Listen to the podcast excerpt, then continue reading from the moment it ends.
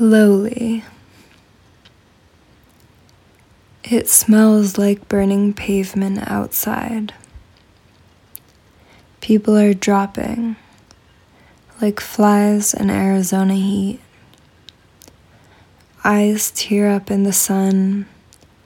Shirt and skin absorb heat. Bare feet burning.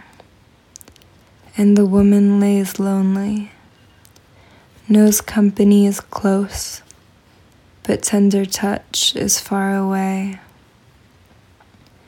Reads and takes notes diligently. Basks in the scorching rays. Hums lowly. Draws the same mountains and trees and rivers.